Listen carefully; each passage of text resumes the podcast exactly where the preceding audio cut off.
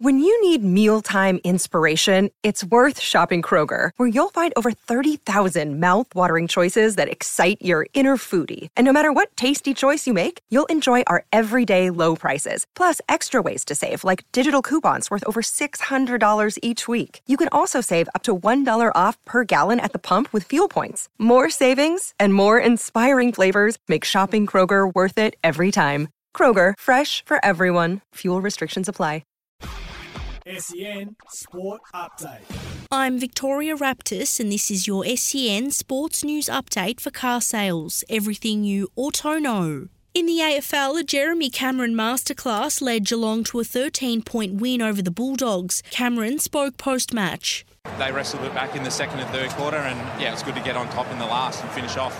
Meanwhile, Bulldog star Bailey Smith is facing suspension after being reported for headbutting Geelong's Zach Tuohy. In the NRL, Viliame Kikau stepped up to lead the Panthers to a 30 to 18 win over Canterbury. Coach Ivan Cleary spoke post match. Down possession, I mean, they played well. I think they completed like over 90%, so come up with some good plays. Um, so, all in all, I was yeah, very happy.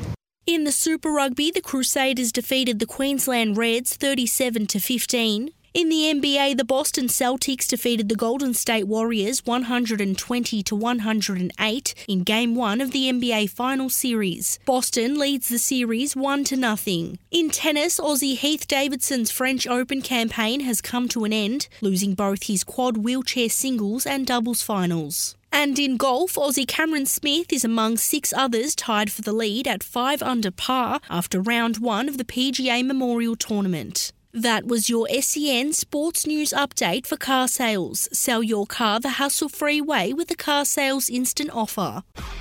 SEN Sport Update.